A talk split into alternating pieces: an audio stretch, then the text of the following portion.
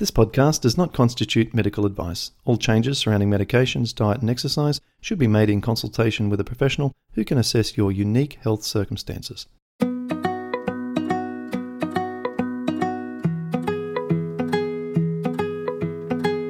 Welcome to the Rheumatoid Solutions Podcast with Clint Paddison, helping you to live an easier, healthier, and happier life.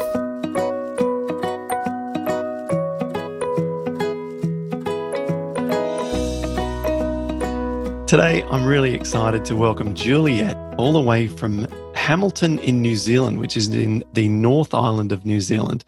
And today we're going to hear about her progress with her rheumatoid arthritis. She's got a transformational story, how she used the Paddison program for rheumatoid arthritis, and how she was able to eliminate significant inflammation all the way from the back of her spine and jaw, all the way down affecting so many joints into her feet. So, uh, Juliet, thank you for joining us today. I'm really excited to hear what you did.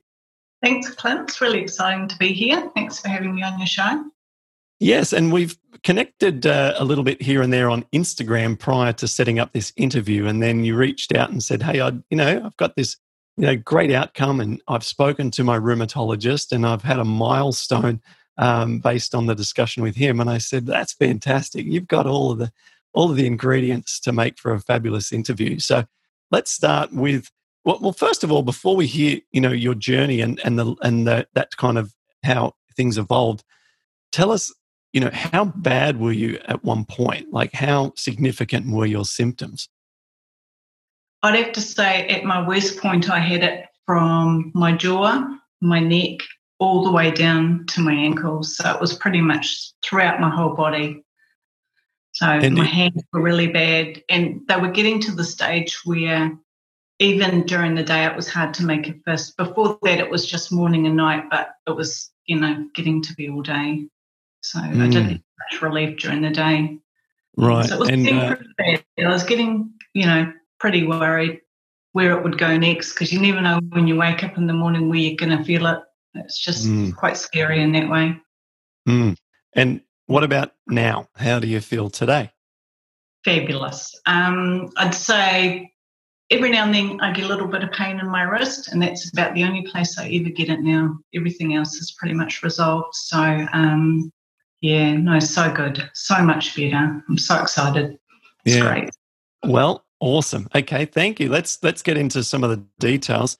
Um, before rheumatoid arthritis, you actually uh, experienced another serious health condition going back 11 years. You got breast cancer. Um, I did. Yeah. Talk, talk us through that, and then we'll lead, you know, lead from there into the rheumatoid.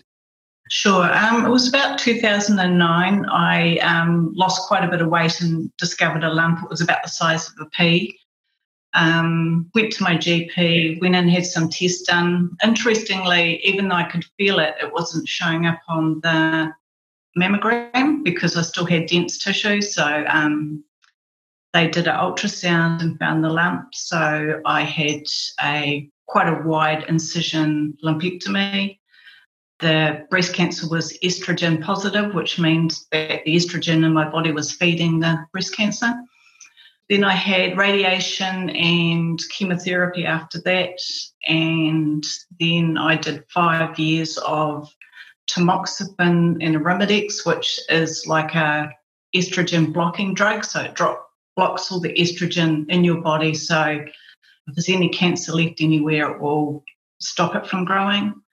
Um, that was probably the toughest part of my treatment because when you don't have estrogen because um, estrogen, I think, is like your youth hormone. So not having estrogen was pretty tough going for five years. So yeah, that um, was pretty tough. But do you? Does your gut tell you that these the treatments um, may have played a role in later developing rheumatoid?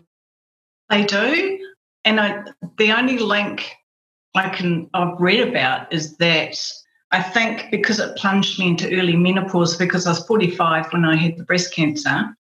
So it plunged me into early menopause. And then I started to get a lot of UTIs. So, and I know that comes with menopause for a lot of women.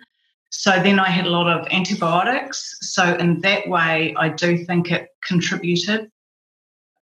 Um, the treatment as well, probably. I don't know in what way, but probably it did. Mm. No, I was just, um, you know, just thinking out loud as you were talking there and hearing it for the first time. We had a small group meeting which I've been running recently, just as you know, a small group of us uh, in a uh, video chat like this, and one of the participants, you know, sees a dramatic link between hormones and rheumatoid, and we know of the link. Because uh-huh. of a you know all the science the evidence is there in the medical literature and uh, i had a guest on about two years ago uh, called dr richard matthews and he went into all the details and all of the complicated ways in which hormones are related to you know the autoimmune process inflammation and so on so you know when you were speaking about the treatment afterwards i thought i wonder if all this hormone adjustment activity uh, unbalanced the body and yeah, we know of the hormone and uh, uh, rheumatoid link. So, and but then then you went on to add after that that you had all these antibiotics for UTIs, and Dr. Michael Greger put out on his website nutritionfacts.org a video about the link between UTIs and rheumatoid arthritis. Oh, uh, there's a, uh, under the umbrella of is this possibly one of the contributing factors as to why women get rheumatoid arthritis more than men? Now, you know, it's not one of the leading theories, but it's a theory and it's as valid as another. So, anyway, I believe that a lot of stuff that you went through all unbalanced your system. The antibiotics, the hormone, you know, uh, disruptive treatments. Yeah, most definitely. So, um, I always like to try and piece the puzzle together. And I and I think that is if we can understand the why a little more, it helps us then to move forward and say, okay, I can settle into the the way the world works and I can accept that and I can move forward. It's when it happens and we cannot see any conceivable reason that yeah. that's a little bit more I don't know, it's uh, not as it's more unsettling when we're trying to then go forward and and work on it, isn't it? Yeah, it sure is. And and I would imagine that it would have unsettled all my systems because, um, yeah, certainly um, there was a lot of symptoms with not having estrogen in my body. You know, my skin got very dry. So I imagine internally, like probably my gut wasn't good, my headspace wasn't always good. You know, mm. it was like being was like being six weeks pregnant, you know, when your hormones are up and down and you're all over the place. That's how it felt like. And it was wow. about five years of that. So it's quite a long time. Yeah, yeah, that morning sickness phase. You don't really want that to go on like that no. amount of time. Yeah, that would have been very unpleasant.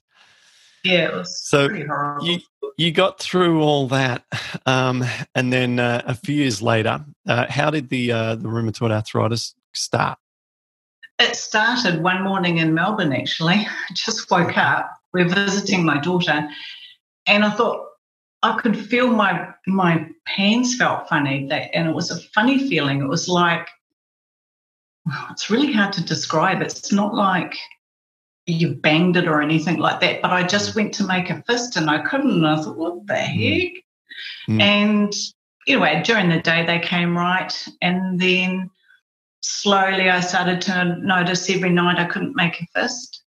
Yep. Was the main symptom, and um, yeah, then by the time we got home, I noticed that um, I started getting tingling in my hands, and almost like carpal tunnel, and my little finger and my ring finger went numb, and then I still got lumps on my palms, and it yep. was almost like um, they described it as trigger finger because my fingers were starting to go like that. Yeah, yeah. Um, then I got little lumps on that on the outside of my wrist here, mm-hmm. which, which, was like a puffy swelling. Um, my fingers would swell up. They were like they looked like polonies on the end of my hands. Um, yeah, and just very sore. And I actually went to physio because I thought maybe I've done something. And she thought I had, um, she thought I had carpal tunnel. So she put me in, in wrist guards for about a few months. Yeah, so they, they just got very sore. I had to sleep with my hands outside of bed dangling down because I went so numb at night time. But by about three or four o'clock in the afternoon, I couldn't make it first. I was about here. Yeah, and physio wasn't helping. And then she sent me to a specialist for carpal tunnel. Um, so while I was waiting to see him, I noticed that my shoulders started to get really achy and I couldn't lift my arms up to mm. take clothes on and off it was really difficult trying to get my husband and I have a tandem bicycle and just trying to get into Lycra to go for a bike ride in the winter was just a nightmare because you have to have arm warmers, leg warmers, and they're very tight. And trying to get all that on was just a nightmare. Um. And then I noticed it started going to go into my knees, um, and there's some steps track that I do, and I couldn't even get up and down those tracks anymore because my knees were getting so sore. And then it started to go down into my ankles, which was really painful because trying to work and walk and it was just like so hard. Yeah, so I've got quite a physical job, so that became really difficult because I couldn't, although I'm a team leader, I couldn't get in and work with everybody at work and do the lifting and everything. Um, so I just went around supervising a little bit and having to go into the office and do other like office jobs, which was really hard because they probably thought I was skiving off because no one can see how sore you're feeling. You look like you're fine, but you know, no one knew what pain I was in. Um, when my jaw went, that was horrible because if I opened my mouth too wide to try and eat something, like I couldn't eat a burger or anything like that because it would kind of lock and I'd get a searing pain in my jaw. Um, and the last thing to get really sore was my neck. So sometimes if I moved it in a certain way, I would get shooting pains up into my neck, which was really painful. Yeah, so I just I didn't know when I woke up in the morning where it was going to turn up next, and then I, you know, used to think, oh my god, is it inside? You know, like you're worried about your internal organs if it's on the outside and in your joints, because there's all little joints inside everywhere as well, and synovial tissue. And I just thought, I don't know where this thing's going next. Now, before we get into uh, uh, so what we'll talk about next is your you know rheumatology visits, and then uh, getting on to the Paddison program, and you're going to share all of the details of how you know you use the program effectively and reveal the uh, the the most important aspects of it for you and how quickly the symptoms went away and and and how much and or how little you did of certain aspects of it. So we'll talk about that in just a moment.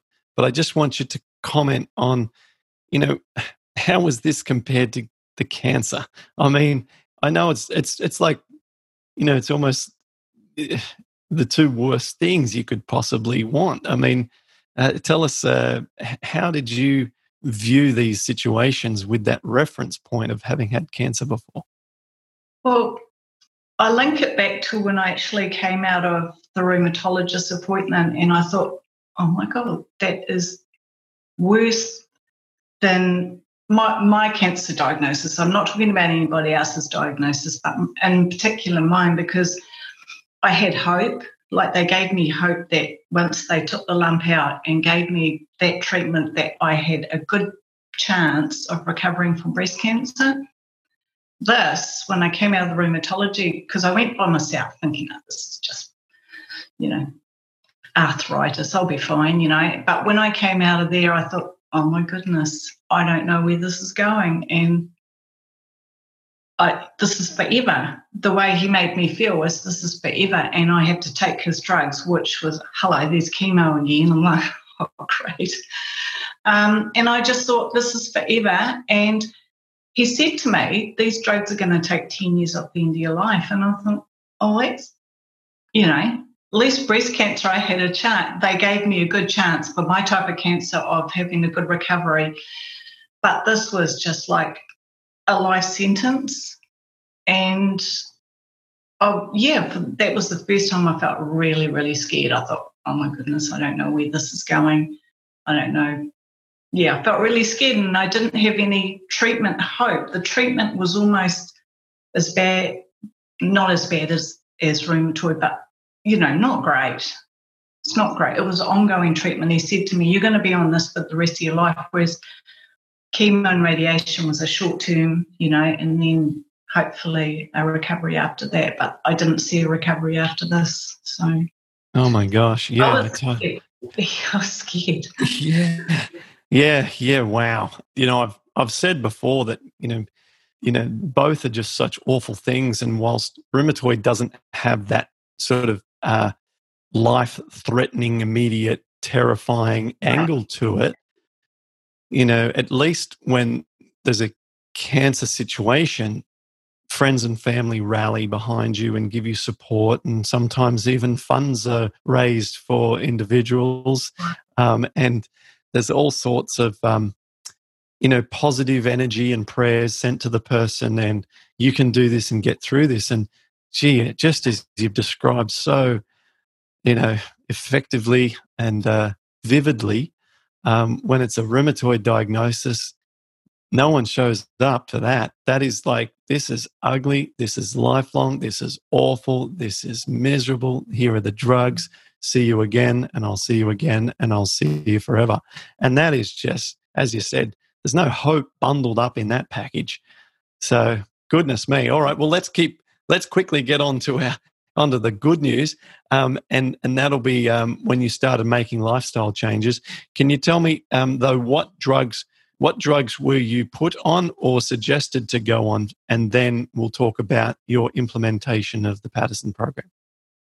Sure. Um, so I went to see my rheumatologist privately, um, and I walked in there and he said, So, what do you think you have?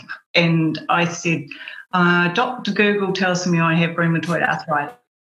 He said, Well, Dr. Google is right. Um, I, he said, I think you have seronegative rheumatoid arthritis. And basically, I'm a drug dealer and you will be on drugs for the rest of your life. He and said, I'm a drug dealer. Yes. So he basically told me he was a drug dealer and I would need his in my life. And um, that's extraordinary. He did. He, he thought he was being funny. He was saying it jokingly, you know, hmm. but you know how a lot of specialists aren't that funny. Um, yeah, so, and I said, well, what about diet and exercise? And he said, well, dear, you can try your copper bracelets, but you'll be back. Oh my gosh, it's it's awful, isn't and it? And that really it, made me really determined.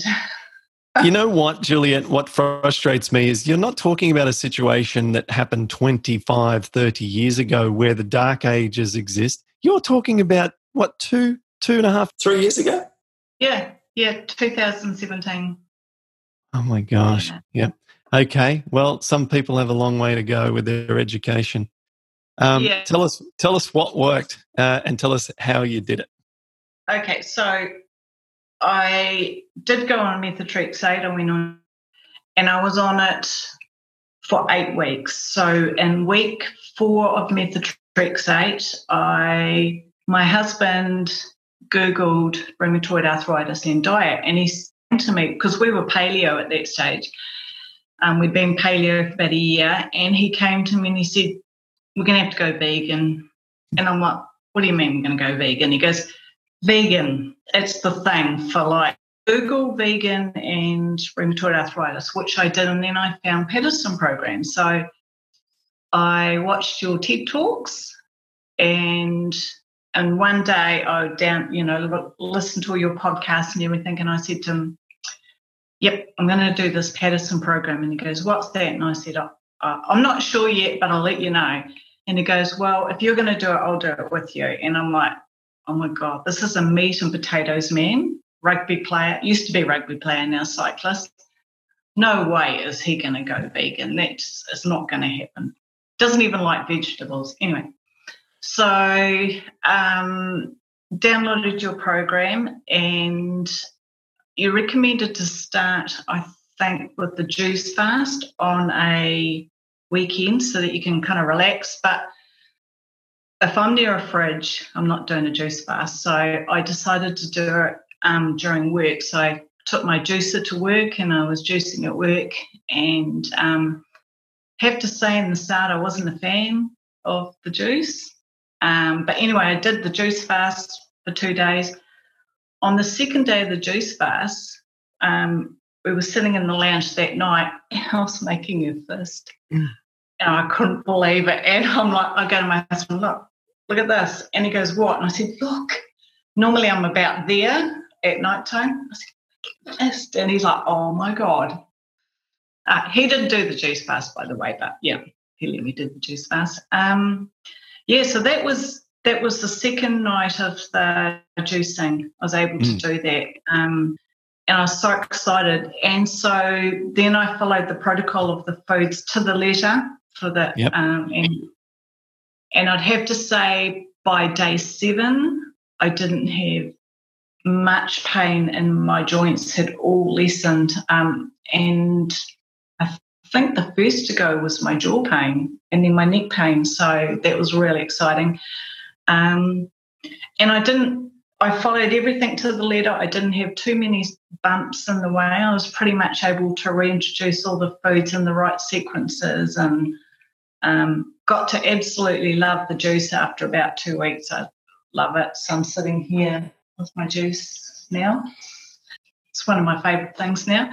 But yeah, I managed to introduce everything really quite easily and i would say within two weeks i'm i was pretty much pain free and able to get out of bed in the morning without just having to go straight in the shower to warm my joints up because mm. what i had to do before that i had to warm everything up in the shower before i could actually get going to get to work um, so i was so excited um, and that just really got me enthused and it I think the reduction in pain so quickly allowed me to stick to the program pretty, yeah. And I got to really love buckwheat and quinoa, and I love green vegetables. And my once I got into the sequence of foods, my husband was doing that part of it with me, and that's pretty much when he went plant based as well. Yeah, that's fantastic. Yeah. Um, so, when did you come off the methotrexate I only stayed on the methotrexate for another four weeks after doing the Paddison program, and I was a bit naughty. I didn't consult my rheumatologist.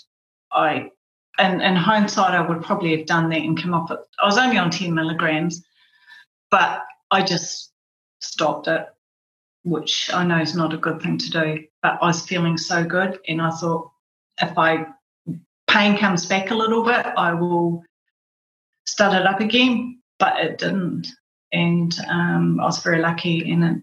Yeah, so I just went off it, and then when the next time I saw him, I told him what I'd done, and I actually didn't see him. I saw his um, other person and just told them what I'd done, and they were not very happy with me. But um, I said, you know, let them know if I need a methotrexate again, but I haven't. So, yep. yeah, so I was very lucky. So you went through and correct me if, if I'm wrong, but you went through the reintroduction process and you started to add more and more of the uh, recommended sequence foods and expand your diet.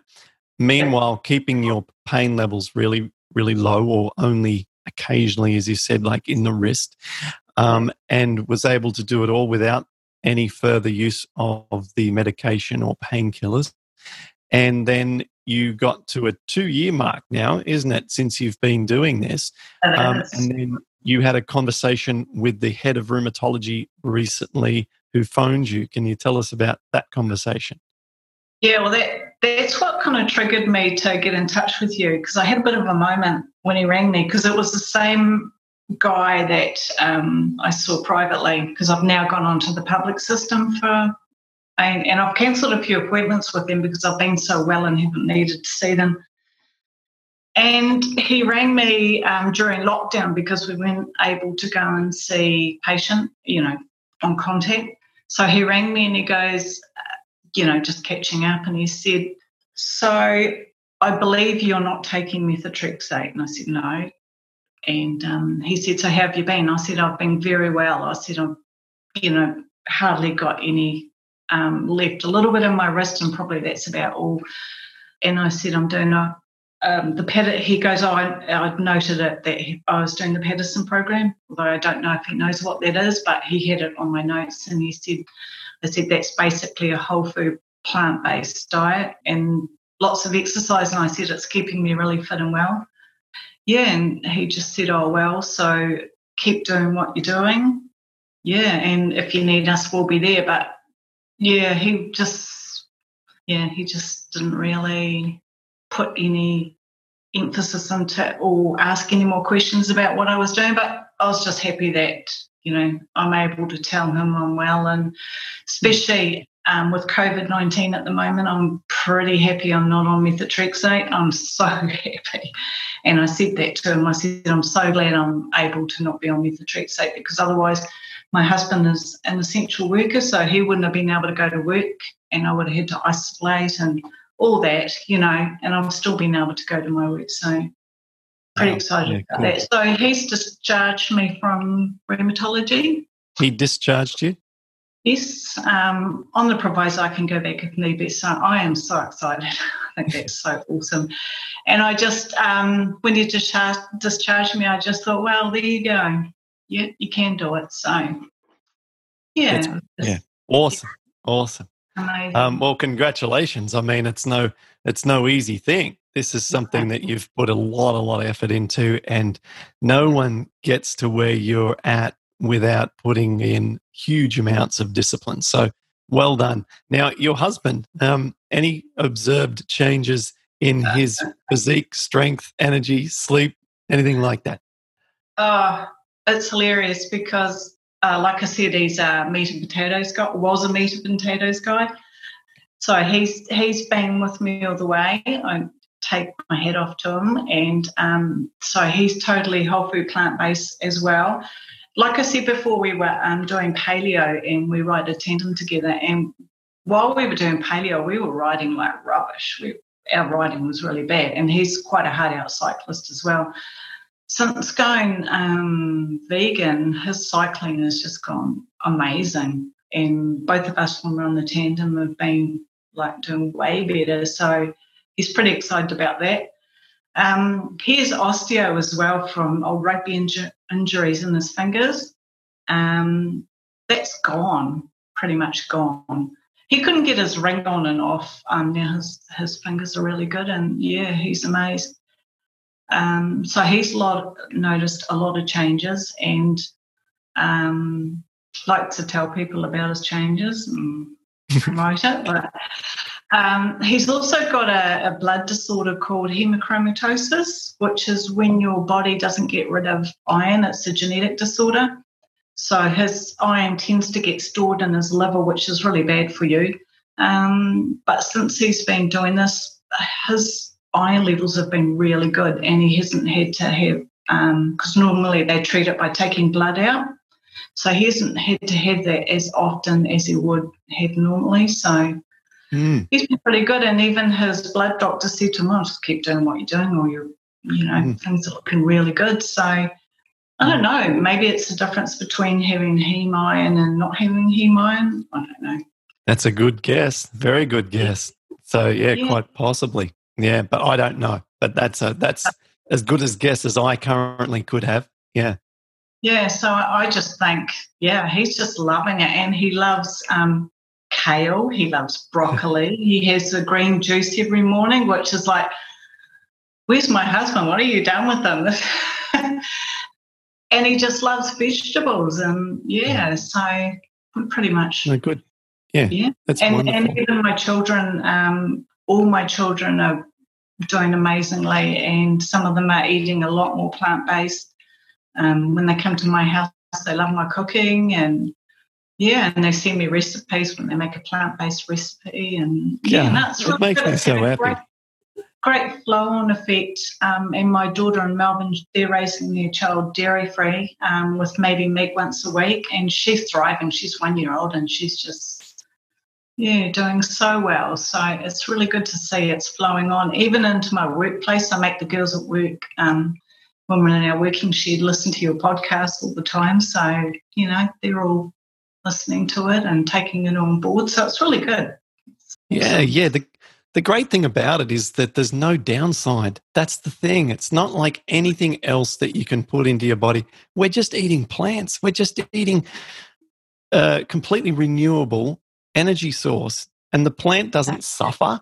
You can just, you know, get very excited about the sort of uh, no impact way that we can live our life and we can also influence others to do this sort of harm free eating and, and healthy eating. And, you know, the body's designed to eat plants. And yes, we can eat other things. We can consume, we, we, you see what people stuff into their, into their mouths and they still survive for, you know, a good amount of time. Their body's extremely robust.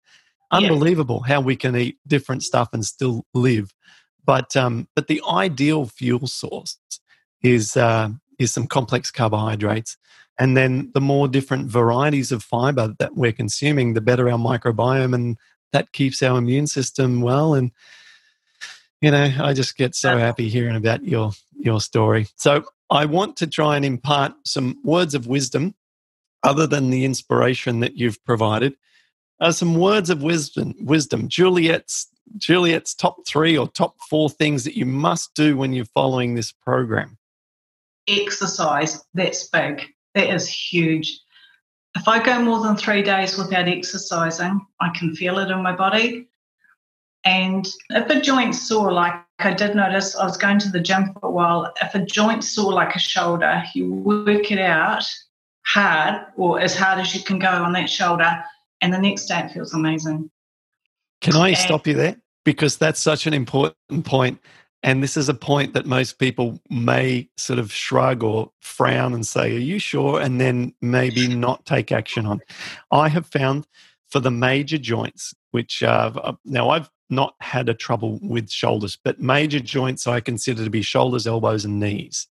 So I've definitely had my share of experience with the elbows and knees. Okay. And I can say with great confidence that for my body, that the the major joints that I've experienced problems with, those elbows and knees, respond best to challenge and hmm. being pushed. So I love that you've had the similar experience with shoulders, which are another major joint, because I was told by one medical professional that I should not move my left elbow if it hurts to move it. And that one ended up in surgery real quick. That was a disaster. Okay. Yeah. So when the right one started to see symptoms, uh, you know, I went hard on that and I went hard on my knee too. And I got that into a fantastic place after it was, you know, you know, looking at uh, knee replacement like 12 years ago. So, um, yes. Now, with the with the footnote being that um, we have to find through careful trial and error the right exercise for us and our joints for our body. But the goal should be if the joint is one of those three majors, then the goal should be to try and find a quite a strong or, you know, um, you know, quite challenging exercise that we can do each day that feels better the next day. Would you agree? I would definitely agree. Um, and it kind of it's funny to think about working that out when it's so sore, but um, it really it pumps the blood from what i understand it pumps the blood into there which heals the joint so or you know helps repair stuff. So um, while it might hurt a little bit you just got to push it as much as you can. And even like things like doing push-ups i used to think oh my god i'm never going to be able to do a push-up because my wrists are so bad and you know. But if you can push yourself try not to injure yourself, but if you can push yourself in a safe way and just get blood to that joint, man, it makes such a difference. Yeah, I, I agree. I agree. And a lot of people would be like, there's no way I'm putting pressure on that joint. There's no way I'm, I'm going to try and get up off the floor um, with that knee or whatever. And, and that might be the current situation. And that might be how things are today. And we respect that and we listen to our body. However, it's all I want to do is just just really underline what you're saying because it's worked for me. And I want to say that explore, explore and see what your body can do and never go to the point of extreme pain, but a no. little bit of discomfort when you're exercising, a little bit of discomfort may be still perfectly fine as long as you don't feel worse the next day. That's right, yeah. And and it's just trying different things. Like I've got some of those I don't know what you call them, but yeah. Grip strengtheners? Yeah, those. Um, and if I do three sets of 10 while I'm watching TV at night, if my hands have been a little bit sore, if I've been doing something extra at work, man, the next day they're fine. So even down to little things like that and bands, you know, just the bands and pulling them out. Just yeah. sitting while you're watching TV and getting some bands and doing some exercises with bands is really good. And whatever part you're sore, just, you know, even if you just employ a personal trainer for an hour and just get some ideas what you can do at home with a personal trainer because they're good at showing you, you know, how not to injure yourself as well and how to do things correctly. So that that helped me a lot too. I got some advice from a personal trainer who showed me safe ways of working out my shoulders so I didn't pop anything or do anything a bit weird. The other thing I just want to mention um, is before I started the Paddison program, I'd lost so much. I'm quite a small frame. I'd lost so much muscle tone from not being able to do my daily whatever that I looked like a, I looked terrible. I looked shocking. I had no muscle tone and I was slim and I, it just didn't look good. So um, being able to work out and get a little bit of muscle tone back just helps everything every day. Just being able to lift even um, one time when I was really sore, my seven year old, oh, she was about five or six, grandchild was on standing on the couch and she launched herself at me and I had to catch her, otherwise she was going to fall. And I'm like, oh my God, this is going to hurt so much. But now I'm just, you know, they can do that to me and I'm fine. It's just get that muscle tone back, you know, yeah. however yeah. It helps so much. We definitely listen to the same podcast. Um, yeah. I, uh, I say that strength defeats inflammation. We need to get strong.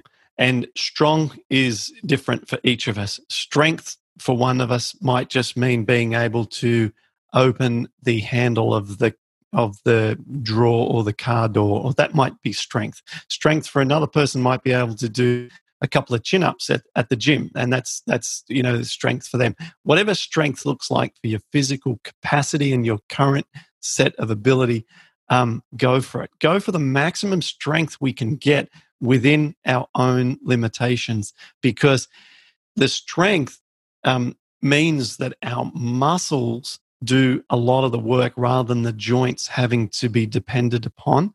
And strength also means that the major muscles take the pressure away from the ligaments and tendons, which get inflamed as well. So when you've got say, a bigger bicep muscle and a bigger tricep muscle, that means less pain because of uh, the tendonitis that develops in the back of the elbow and less uh, pain due to the synovitis that's in the joint itself because the muscles are doing the work. They're like shock absorbers and um, uh, pneumatic lifters. So, yep, I'm, I'm loving what you're saying because it's not coming from me. It's coming from you and it's your experience. And you are saying this is what works. And you have gotten rid of your inflammation. You are the example that we are tuned in to pay attention to. So, what works is to challenge the joints if they hurt, as long as you're doing it safely and you find the way that works for you. Love it, love it, love it. Okay. Anything else that's an absolute must do whilst you're on your journey? I stick pretty much to the diet. If I stray from it too much, um, I can actually have a little bit of oil, not too much, and I can have a little bit of bread, but a little too much bread, and I know you know I get a bit sore. So I pretty much stick to whole foods, plant based. I do a lot of my own cooking. I love cooking, so um, and I yeah like making up recipes within that you know food frame. Um, so I think sticking to the food is a must. Um, and I do, I like um, experimenting with like adaptogens and um, that type of superfoods and um, putting them all in my smoothies or making up, um, like I make up a brew with mushrooms, chaga, mm. and all that thing. And I drink that instead of trying not to have a coffee, I'll have my mushroom brew, and it's nice. It's really lovely. It's like a nice mushroom stock, it's good, know, good for you as well. So um, yeah. little things like that, and smoothies. Like I like to put, things in my smoothies like um, chia and hemp seeds. I can have a little bit of that without too much problems. And a favourite thing I've just found is um, one called ashwagandha. I don't know if you've heard of it. Yes, absolutely.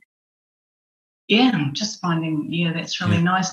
And I try, I'm just trying like um, to have a smoothie for my breakfast now and then just have a good lunch and a good dinner. And yeah. Um, What's your smoothie? What's your What's your breakfast smoothie? Uh, my breakfast smoothie is. I'm trying to think now. It's hemp, uh, sorry, hemp, chia, and flax seeds. That I grind them up myself and just keep them in the fridge. Then I put in some spirulina, ashwagandha, moringa powder. Oh yeah. And then I put in some when I chop up my kale, I do it like a meal prep every week, and I chop up kale for my salads, and the bottom half of it goes into a smoothie bag. So that goes into my smoothie with some spinach, and then I put some fruit on the top. And if I've done a hard workout, I might put a scoop of protein powder in there, but not all the time. Lid on. That's my smoothie. Okay. And what any fruits in there? Did I miss the fruit? Frozen fruit. Sorry, on the top. Frozen just, fruits, just a yeah. mixed of mixture. Yeah, yeah, I either put a blueberry mix or I get like a tropical mix, which has got passion fruit and mango in it. Oh gosh. Papaya. Oh, right yeah, yeah, that sounds so, fantastic. Yeah, no, it's delicious. Yeah, so I do yeah, that every day. Yeah, wonderful. Okay. Well, no wonder you're well. Yeah, yeah. We we had a few little uh, video pauses there. Oh, and, but, and uh, my, sorry, my, my juice, I do a, a juice still every morning, uh, my green juice. But I've added to that now, I put in ginger and fresh turmeric if I can get it, and a little bit of black pepper. Wonderful. As well as and cucumber. Yeah, love it. Yeah, yeah, absolutely. Yeah, those little extra touches are beautiful. Well done. Well, thank you. This has been, you know, really, really cool to hear all the things that you've done. And um, how can people follow you on Instagram? Um, it's RA underscore whole food plant based WFPB and underscore mama M U M M A. Okay, wonderful. We'll put that in the show notes too, so people can just click straight through it, so it's easy. Um, RA underscore whole flu whole whole food plant based as in an acronym uh, underscore mama. Okay, beautiful. Well, thanks very much for going through this and, and being very transparent about the challenges that you had with your initial, you know, uh, breast cancer situation, um, which was very challenging, and then on to your round two in the ring, this time battling rheumatoid arthritis. And, you know, you really are resilient. And so, congratulations on all that you've achieved with your health. And I wish you all the very best. And I'll look at your uh, recipes that you put up on your Instagram and, uh, and look more forward for more updates. So, Thanks a lot. Yeah, thanks, Clint. I mean, um, I'm just so happy I found you, and um, yeah, you've really influenced my life and my family and friends. So um, thanks heaps. It's been wonderful. Thanks for listening to Rheumatoid Solutions. If you'd like to get more help to live an easier, healthier, and happier life, visit rheumatoidsolutions.com.